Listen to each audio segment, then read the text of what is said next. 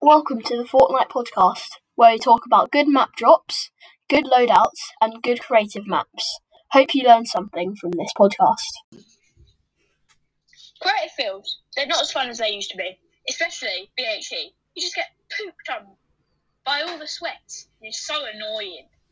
Say you're having a bad day in solos, why don't you talk on some creative non-fields with a couple of your mates? It's really fun. Here is our top five Fortnite maps that we would definitely recommend. Coming in at fifth place, we have Zone Wars and Box Fights. I love this map so much as it's two of the best creative game modes mushed together into one game.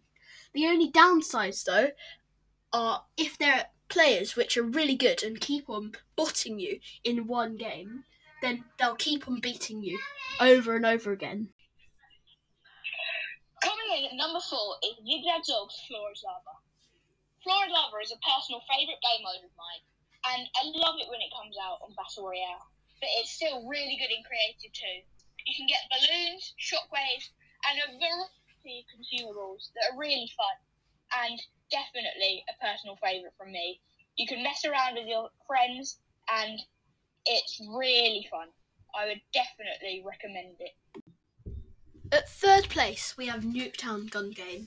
I really love this map as, first of all, you don't get pooped on by sweats, as there's no building, which I'm quite happy about actually. Secondly, there's such a diverse range of weapons. There's everything from flintlocks to snipers to miniguns. The only thing is, though, you can easily get stuck on one weapon, like a sniper, while your opponent has a minigun or a drum gun. In number two, we have Battleground All Weapons. Battleground is a great game because there's a, such a variety of guns, from miniguns to proximity grenade launchers to LMGs. There's just everything. You can choose the guns for you, and you can also meme with driftboards, ATVs, and much more. Mechs are also in there, so that's one downside because mechs, we all know mechs are really annoying.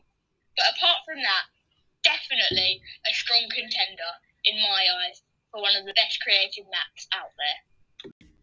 Coming in at first place, we have Tilted Zone Wars XA All Weapons.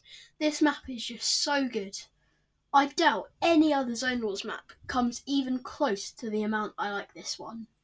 It's just so diverse. There's nade launchers to stink bombs to shield bubbles. There's just so many different weapons. I definitely recommend this, and I can't think of any downsides to this map. Thank you for listening to the Fortnite podcast.